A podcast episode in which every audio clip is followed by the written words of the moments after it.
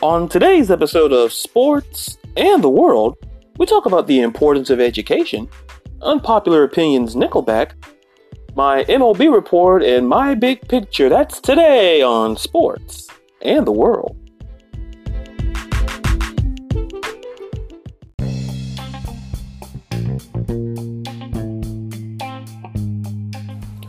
Good morning, good afternoon, good evening, whenever you're listening to us, or how you're listening to us, whether it's through Anchor or Apple or Google Podcast. Thank you for making sports and the world a part of your day. I'm Ladarius Brown, and I hope all of you have had a great week so far. If not, I hope your weekend and next week is even better. And with that, let's get into it. One of the things that I am very passionate about is education. I've always had a great passion for learning, curiosity. And and a quote that really exemplifies how I've always felt education comes from Dr. Martin Luther King Jr. He says that the function of education is to teach one to think intensively and to think critically. Intelligence plus character, that is the goal of true education. And I've come to find that to be very true. Because you have to be able to think intensely, think strong, and think critical. Because life's going to throw at you some critical situations. And we're going to talk about knowledge in my big picture, and we're going to talk about that more. But we're talk about education from the perspective of the state of education in this country. And just some of the things I found, especially with high school, that kind of, kind of, not say stuck to me, but you know, kind of kind of piqued curiosity. The thing is, in 2017, 5.8% of all races and ethnicities dropped out of high school. That went down from 2016. So it went down slightly. But however, also in 2017, 11.5% of Hispanic males dropped out of high school, and that was up from 10.1% in 2016. And that comes from the National Center for Education Statistics in the U.S. Commerce as of November of last year. And I want to start there.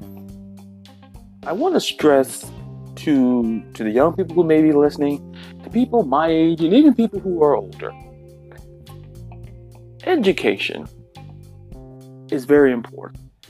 Education you have to think of it not just as a brick and mortar, you know, place. You know, don't think of it as brick and mortar.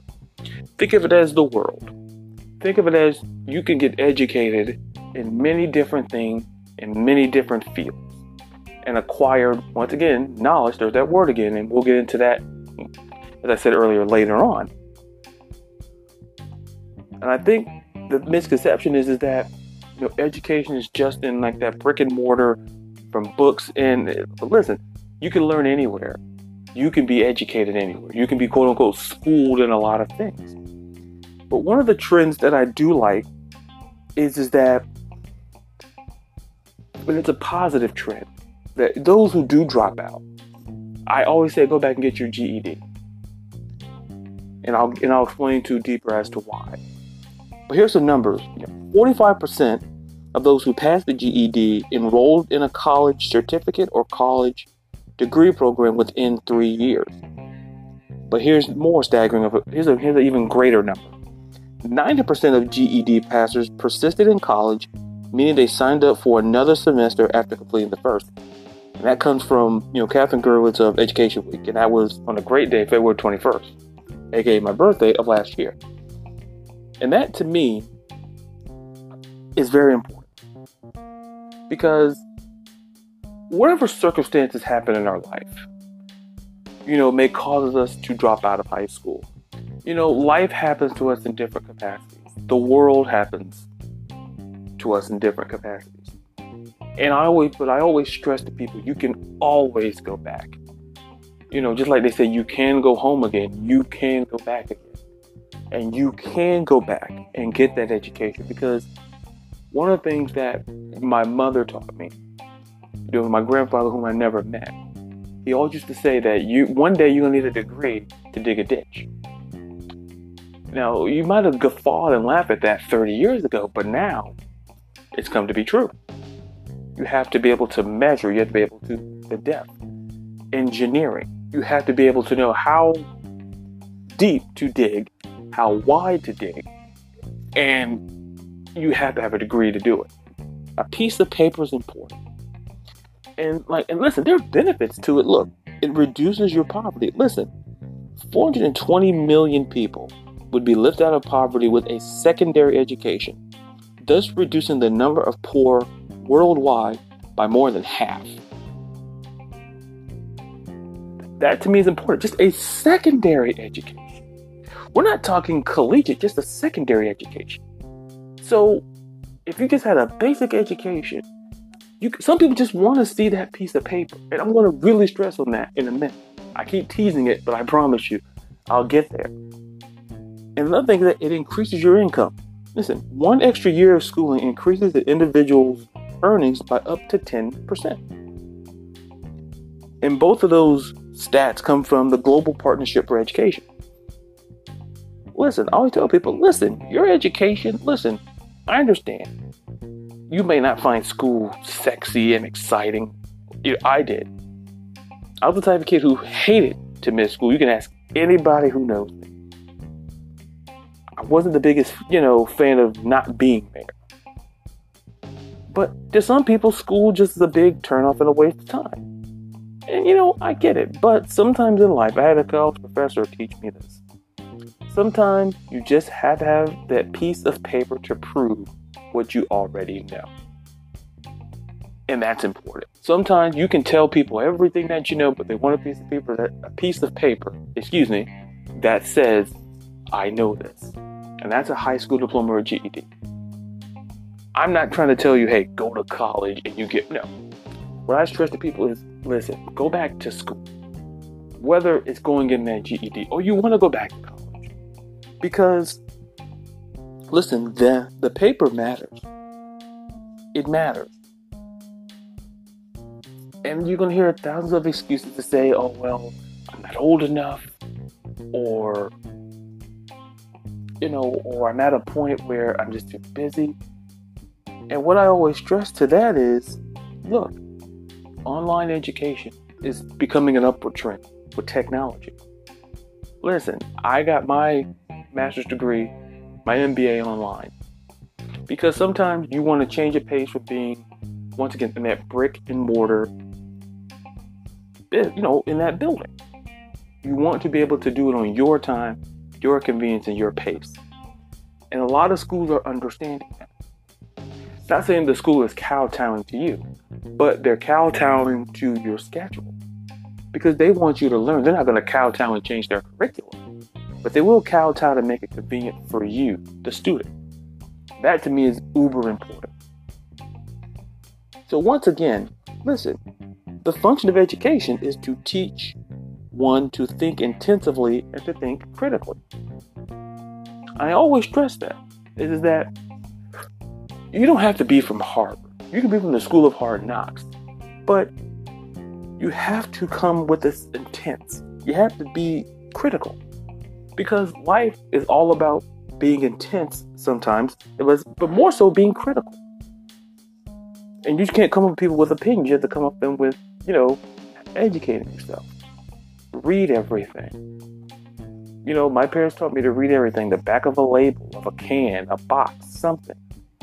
Know what you're putting in your body, know what you're wearing, but read everything. Because that's how you acquire, there's that word again, knowledge. So, once again, folks, if you go back to school, if you haven't, just get the piece of paper. Because at the end of the day, you do it for you. Don't do it because I'm telling you to do it. Do it because you gotta believe in yourself. Get that piece of paper. Even if it's that GED or high school diploma. Say that I did. Because, like I say, that will let people know, hey, I know what I'm talking about. I know. You don't have to have a college degree to know. Have that piece of paper, K through 12.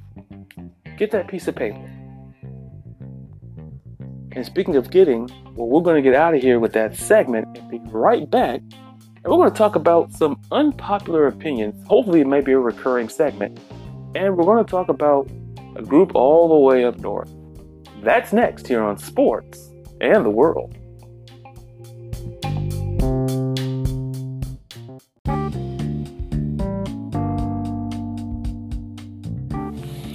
And welcome back into Sports and the World. And if you're listening to us through Spotify, Breaker, Overcast, Pocket Cast, or Radio Public, I truly do appreciate it.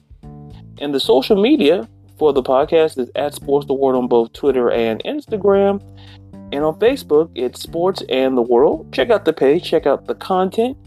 Go to the About tab, hit the link, and then and listen to this episode and every episode of Sports and the World.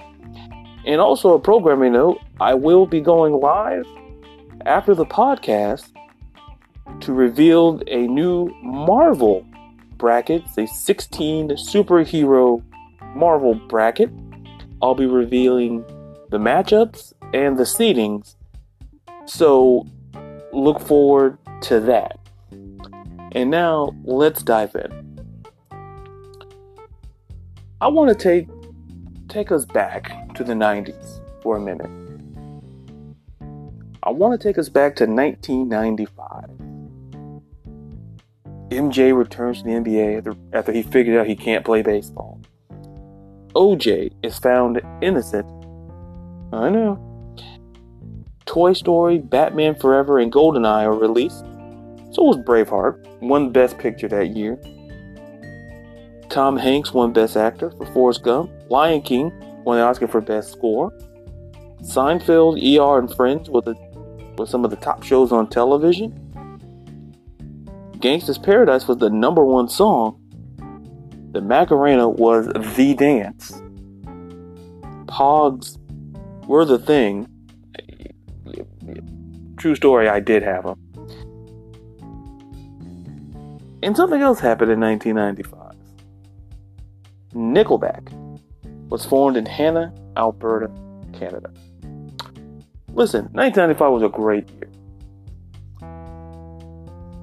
And listen, I want to talk about Nickelback because I think they get a very bad rap first and foremost, and I understand. And to talk about how a Finnish researcher delved into the core of why, but just some of my opinions of Nickelback. Listen, I I like Nickelback. Listen, I didn't say love. I really like Nickelback. I'm more of a Creed guy, but I really do like Nickelback. I think they get a bad rap, and I think this Finnish researcher kind of hit the nail on the head. So, this Finnish researcher, Sally Anttonen, attempted to answer why all the mockery of Nickelback and its origin. In the study done by Anttonen, it's called Hypocritical BS Performed Through Rotted Teeth etc., etc. It reached the conclusion that the biggest source is they follow genre expectations too well, which is seen as empty imitation. And that comes from Digital Music News as well. So here's the thing Nickelback started out as a cover band playing Green Day songs. So I'm not saying they sound like Green Day, that's not the crux of my defense here. But what I will say that if we're punishing them because they follow genre expectations too well, what would we say if they didn't? Because I feel this is kind of also happened in the 90s. And we and I may do an unpopular opinion segment on this. It's kind of like where we had Britney Spears, Christina Aguilera, Mandy Moore you had all that young talent, but yet, listen, Mandy Moore is a great actress now on this is on the NBC show This Is Us. But we kind of didn't put her in that class of Britney and Christina, not because she couldn't sing, but I think for the same reason. Because she just followed the, the expectations related to the genre all too perfect. And and is it fair? No. Because here's the thing. Listen, this group, listen, there was a police officer that that played Nickelback music as punishment. They were booed at the Pro Bowl. Okay, could play one song. Listen, and it's not a fair rap. So here's the thing about Nickelback, and I got a little help from my good friend Deadpool. Hint, hint. He's in the Marvel tournament. Listen, since they debuted in '95, they sold probably over 50 million albums by now. They're the 11th best musical act of all time. The 11th best. They're Billboard's most successful rock group of 2000. Once again, Digital Music News and Deadpool for the source there.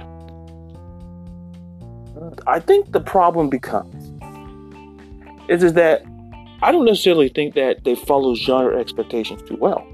I just think is that when you when you're so many groups, when you you have when you think of Green, like I mentioned earlier, Green Day, and then you throw in Nickelback, you got Creed. You know, Creed kind of you know I could argue could have the same argument that we talk about Nickelback, but we don't necessarily bash Creed as hard as we do Nickelback. And I think it's because we feel that we hear Nickelback are like, ah, God, they sound. Well, listen, everybody can't sound different. Folks, it's just like, oh, well, it's just like when people talk about sports. It's where we always try to compare the next Michael Jordan. Remember, we said it about Grant Hill. We said it about, oh my goodness, Iverson. We said about literally every player that was drafted after Jordan that had a so much talent potential. And listen, could I not argue that that's an empty imitation? Everyone was listen, Kobe. He followed Jordan's career too well, just short of a championship. I mean, that's why I tell people, listen, it's the same argument. Is that when you see Kobe, I see Jordan.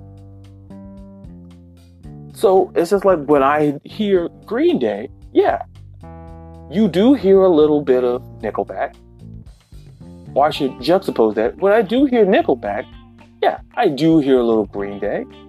Not like super deep, but like when I see Kobe, I see Michael.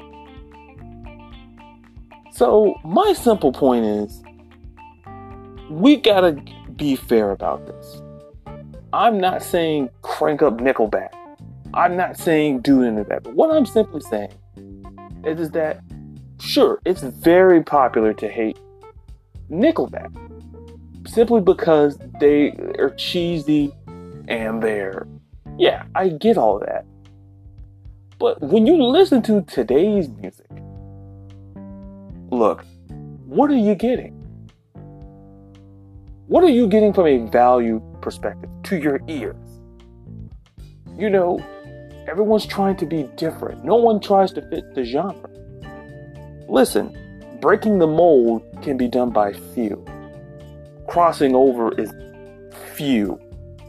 It's kind of like when Taylor Swift crossed country and kind of went to pop. Shania Twain, you could argue, kind of did it first. But it's not like, you know, like Randy Travis, the great country singer. Instead of trying to curve in the direction of trying to go into that pop genre, he made the standard country music great again. He made it, he just popularized and made it better. That's kind of like, I'm not saying Nickelback and Randy Travis, but the point is that sometimes following the genre expectations keep you around longer because we're still talking about It. when you hear certain musicians like One Hit Wonder, you don't hear them again because that's what you get. Because they try to be different. They don't try to fit in the genre. Because, like I say, there's a reason why so many people have walked on the moon. And everybody can do it. It's why so many people, you know, swim the English Channel. It's why so many people are Olympic athletes not it's not meant for everybody to be extraordinary. That doesn't mean ordinary is bad. but sometimes it's extraordinary. You can live a you can live a, an ordinary you can be an ordinary person with an extraordinary life. And Nickelback to me is a ordinary group with extraordinary talent. So probably next week, I'll probably do another group. I'll talk about it when I go live. Any suggestions for unpopular opinions? But a popular opinion when we come back, or unpopular, I'm going to give you my top five Major League Baseball managers in my MLB report, and that's next here on Sports and the World.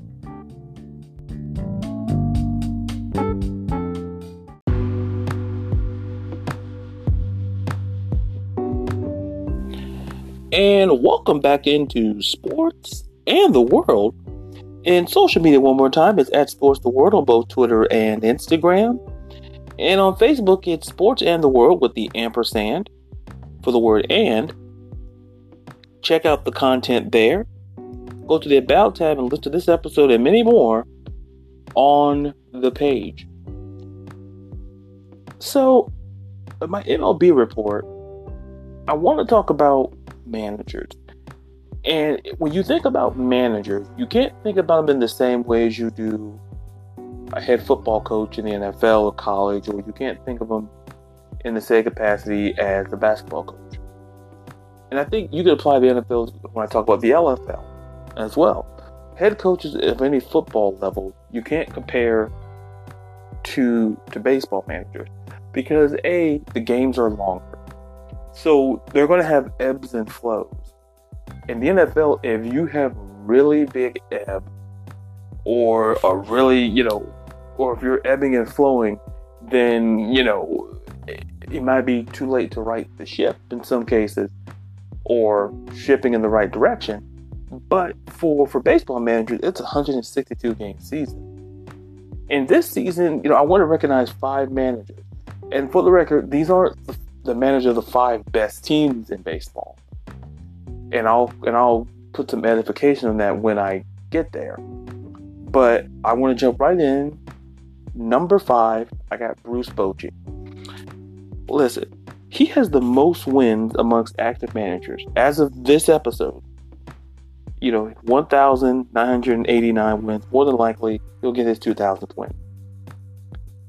And listen, he's a Hall of Fame manager because literally every manager ahead of him is a Hall of Famer, from Bobby Cox, Tony La Russa, Joe Torre, Walter Alston, Connie Mack.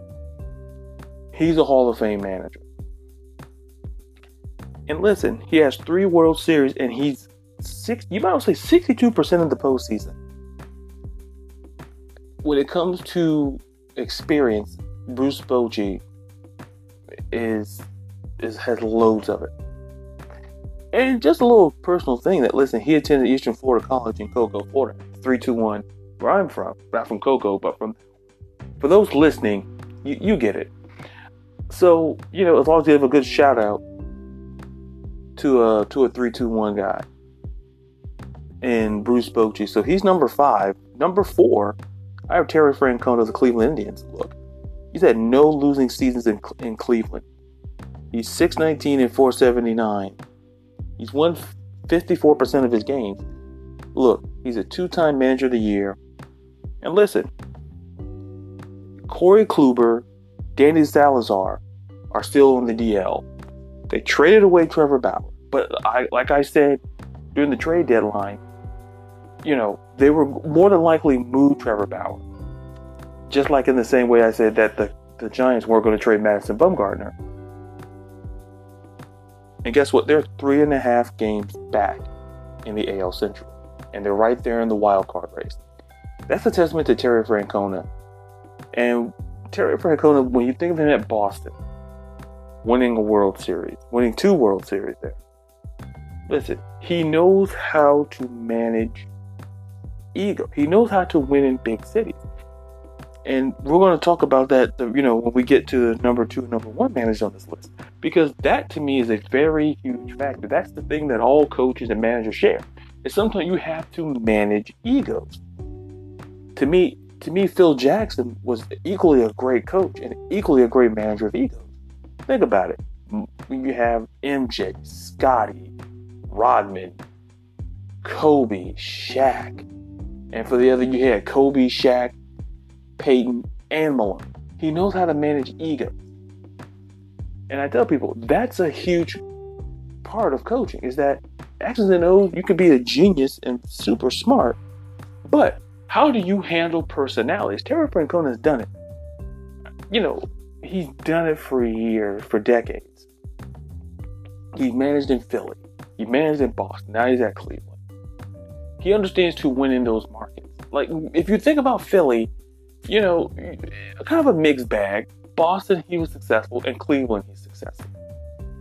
And I think this year is is that listen, when they trade away Trevor Bauer, they got back Yasiel Puig, and they're three and a half games back because they do believe when Kluber and Salazar come back, in a, you know more than likely September, they'll be ready for October, and and that penultimately is the game plan of Cleveland, and they have the right manager for it. So Francona is at four, and number three may shock some people, and that's Craig Counsell. Once again, like I said at the top, I'm not saying you know I'm basing it all on you know win loss record. I'm basing it on this year, um, on what I've seen up to this point. Like this list, I may do another list at the end, you know, toward closer to the end of the season. But Craig Counsell, listen, he's overseeing the rise of Christian Yelich there's a lot of talent on this Brewers roster. And what I always say is that look, it's that if you're, you know, to see Christian Yelich rise, I give Craig Counsell for that because when he was at Miami, he we knew he was good, but he was not MVP good. And now he comes to Milwaukee and it's working. Also, listen, he may be the best manager in NL Central. As Cleveland guy who's on my honorable mention list, my guy Joe Maddon in, Chicago. To me, yeah, Chicago may be up on the standings as opposed to Milwaukee, but Milwaukee, to me, and this is what puts Craig Counsell number three. Listen, he knows how to use pitchers. Listen, that may be a knock when we get to the postseason because pitching is definitely going to matter. Matchups are going to matter. It matters during the regular season, but when you're having to potentially face a Cody Bellinger or you know you have to face that Dodgers lineup. So matchups matter. You know, so even you or the Braves or anything, so matchups matter. Pitching matters. That's why he's on there. That may be the downside I think with Craig Counsell. You don't want to burn up too many of your pitchers now because you're going to need them for October.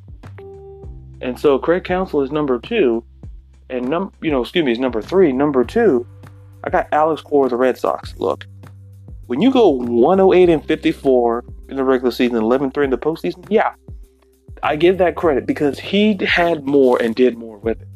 He could have easily settled and and been like, okay, we got these wins, we're good. Because listen, Boston got rid of guys who won 90 games, like John Farrell, got rid of Terry Francona, 90 win managers.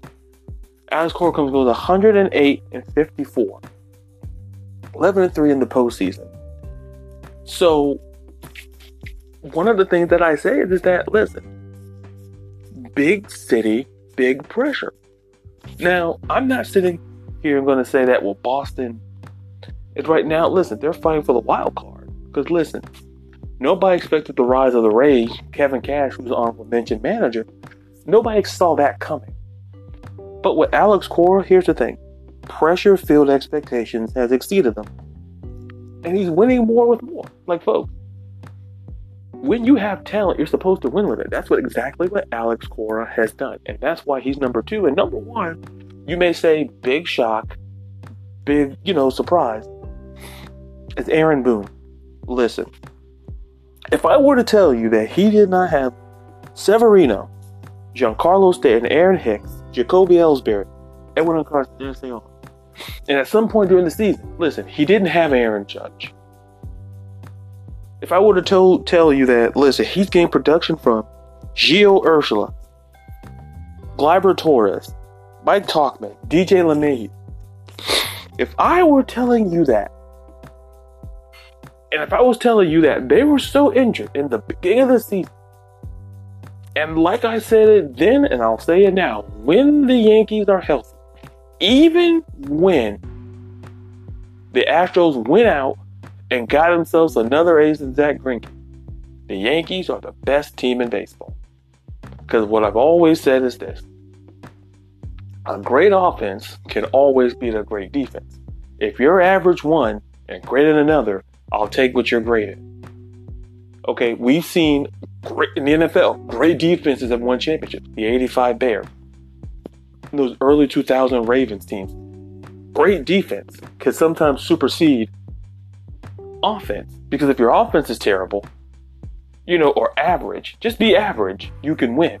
This Yankees offense, listen, the pitching may not be great, and I didn't like the fact they didn't go out and get another ace. If you've seen what the Blue Jays got back from the Mets for Marcus Stroman, eh, okay, the Yankees, even though their farm system isn't great, the Yankees could have got Marcus Stroman. But look, to me, they're still the World Series favorite. Look, I'm not swayed by. Listen, I like the move, the AJ Hinch honorable mention manager. I like what that team has done, but Aaron Boone and people don't think, oh, what's the Yankees? Listen, he's in the he has the most pressure job in baseball. He is probably one of the more top ten jobs in sports. Being the manager of the New York Yankees, the same dugout. Well, not literally the same dugout. You get the euphemism, folks.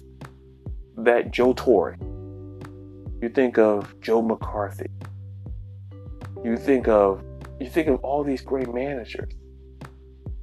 You think of Casey Stengel.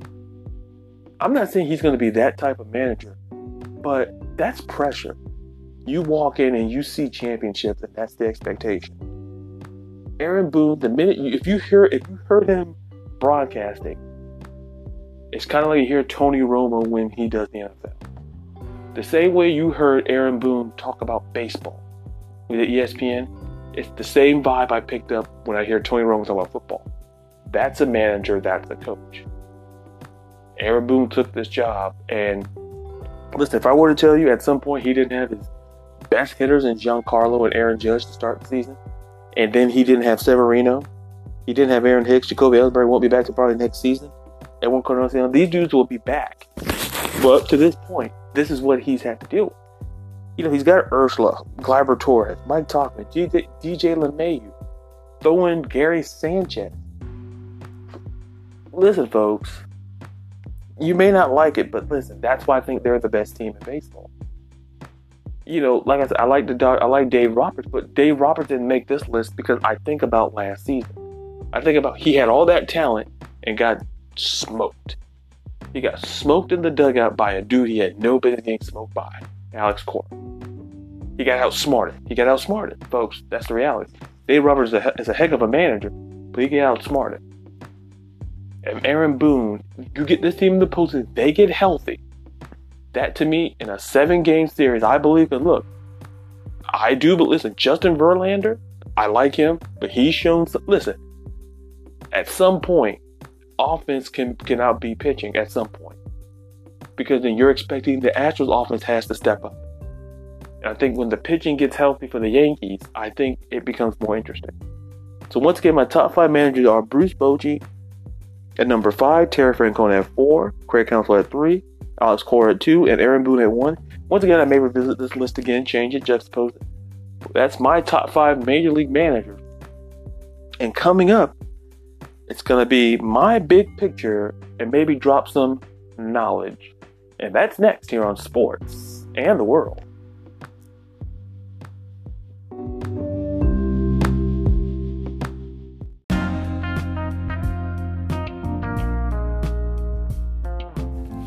And welcome back into the final segment here of Sports and the World. And if you've been listening so far in this episode, I truly do appreciate. Social media, one more time, is at Sports the World on both Twitter and Instagram. And the Facebook page is Sports and the World. To listen to this episode and many more, we're going to the About tab, as well as to check out the content as well. Now, I want to get into the big picture. And, and I talked about at the very top of this episode, and I talked about education. How you know, we always saw education as a brick and mortar. We saw it as four walls. We saw books. We saw a teacher, students, a chalkboard, a whiteboard. That's how we perceive how education is. Now, with the advent of technology, now you can do it literally online. And you can learn and get your degree, you can learn and acquire knowledge online. And this is what I stress to people. And and this quote by Socrates kind of alludes to my point. See, there is only one good knowledge and one evil ignorance. See, when you're Googling certain things, it's because you don't know. Sometimes we Google things we don't know. And sometimes you Google things like, why is the sky blue? Or why is water not wet? Or why is it wet? Is it wet? Whatever the question or the concept is, Google has an answer. And that's how we acquire knowledge. And then you have those who acquire ignorance, meaning that they look up idiotic and superfluous things that does not only do them any good and does society any good, it's just not a good concept. And this is an example. Excuse me. When I think about the media, the media is an example of where there's knowledge and there's ignorance. And, the, and to me, it falls on both spectrums. It doesn't fall to just MSNBC or just doesn't fall to Fox News. Depending on what side of the spectrum you are, you see the other side as ignorance and your side as the, the knowledge of this is where you should listen and this is where you should rely upon. And and like I say with both, listen, whoever views it, the viewership, that's their perception of acquiring knowledge about politics and the world at large. But the importance of knowledge, first and foremost, I believe, is survival. Meaning that you're, we're living in a world that is coming in faster and faster. And sometimes sitting in the classroom, the brick and mortar, in the books, or even through online education. Like I said, I don't knock it because I mentioned, listen, you know, I got my degree through there. A lot of people have got their degrees online. But survival, knowledge teaches you to survive. Surviving means that you're not in the woods. How do you survive if you're lost in the woods? Nothing like that. But, you know, in a way, that is applicable.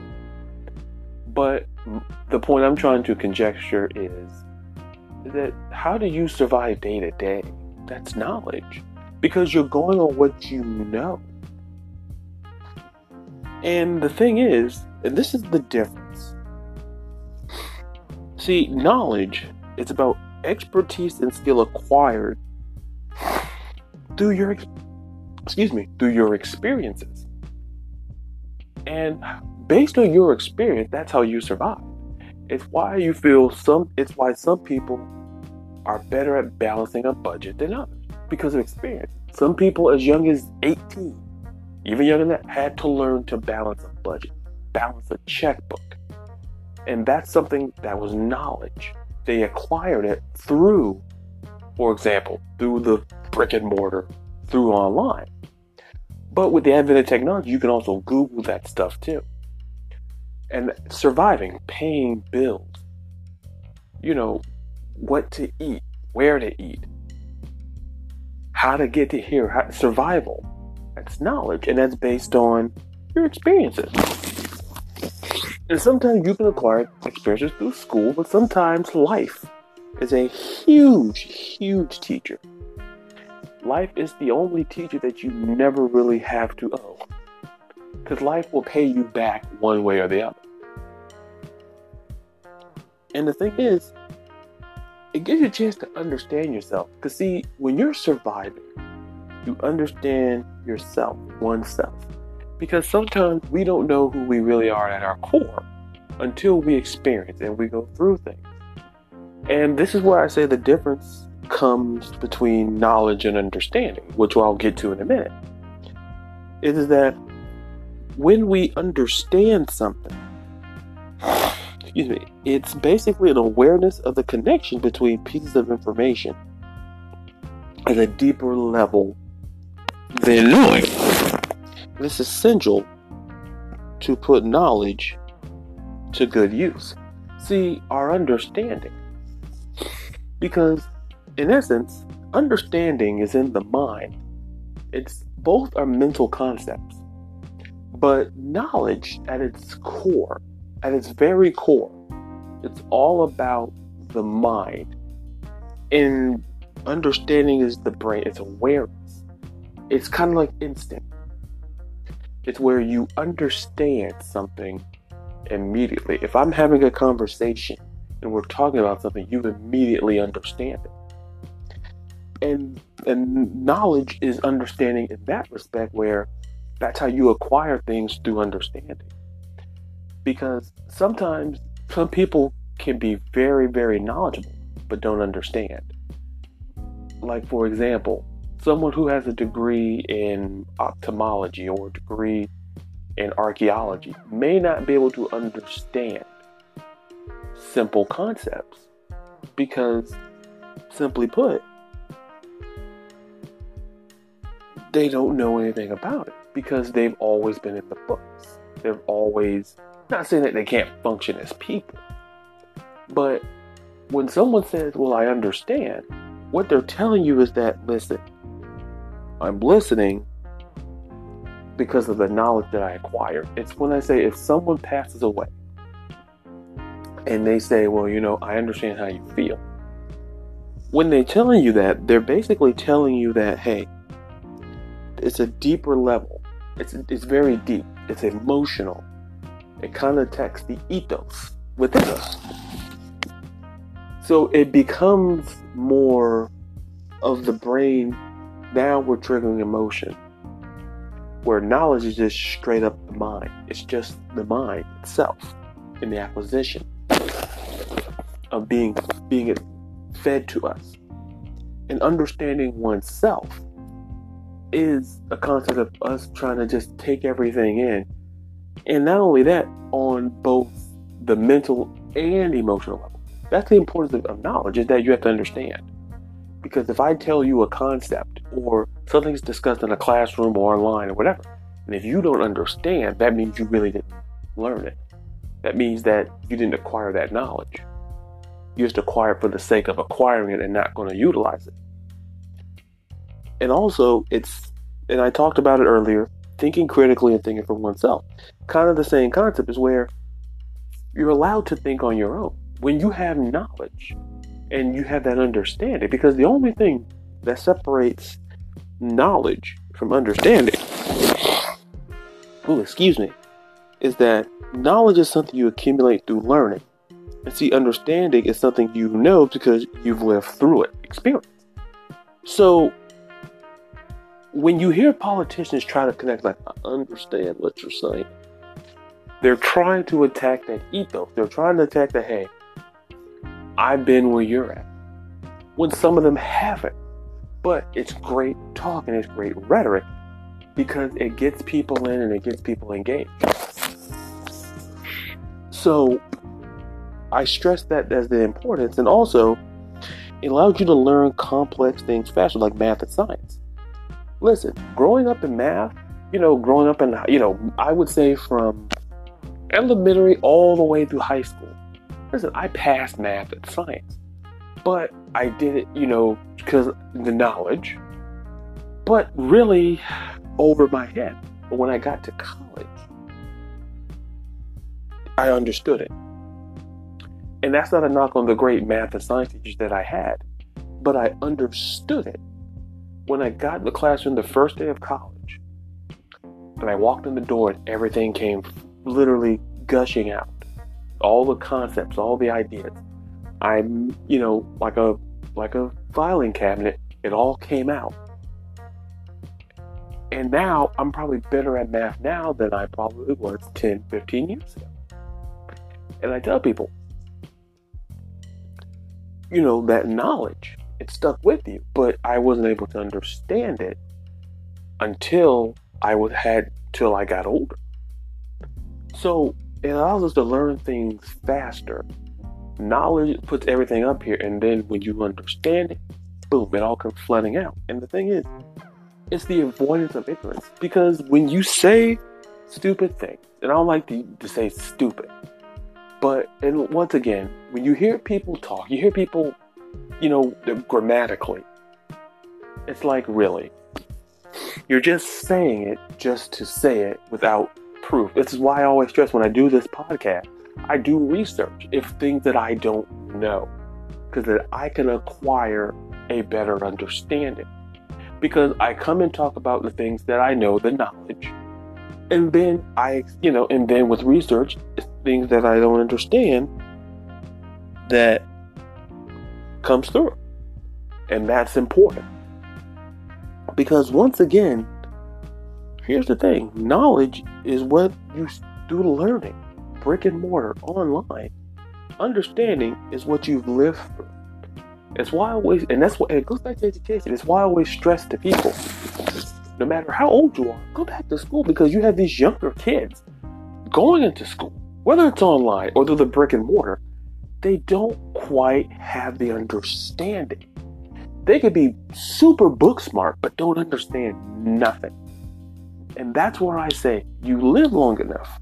Because here's the simple facts understanding takes a little bit longer to acquire than knowledge. Because understanding is an ongoing process, so is knowledge. But knowledge is something that you sit down, a book, you read it, boom, and stare, you move on but with understanding. Understanding experiences, the same experiences that I have. I'm 31. I can't expect someone at age 21 to have the same understanding that I do about life, about about, you know, whether it's fiscal responsibility or about, you know, politics or anything of that nature. Some do, but I can't come in with that expectation because that's experience. If you experience certain forms of, you know, racism, whether, you know, certain forms of hate, certain forms of ostracization, that's experiences. Somebody who is 60 years old, you can never get their understanding because you didn't experience it.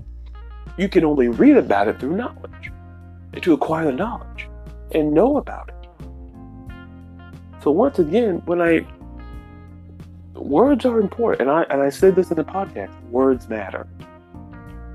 When you tell people I understand, make sure that you've experienced before you understand, or just say something to the effect of, you know, I'm listening and I want to know because that's the importance because you look very ignorant when you say you understand and you don't. So, once again, when you acquire that knowledge through learning, and it can f- formulate to understanding, but once again, listen, understand this. Understanding is all about awareness, and knowledge is about expertise and skill. That's why you have people knowledge about sports and medicine, architecture, anything. And but understanding it is a whole different thing, and understanding takes longer because it's more abstract for some. And not just for some of you, but for all of you, we're out of time for this episode of Sports and the World. Once again, I truly do appreciate taking time out of your day and listening. And you'll hear me on Tuesday. And until we meet again, enjoy your company here next time here on Sports and the World.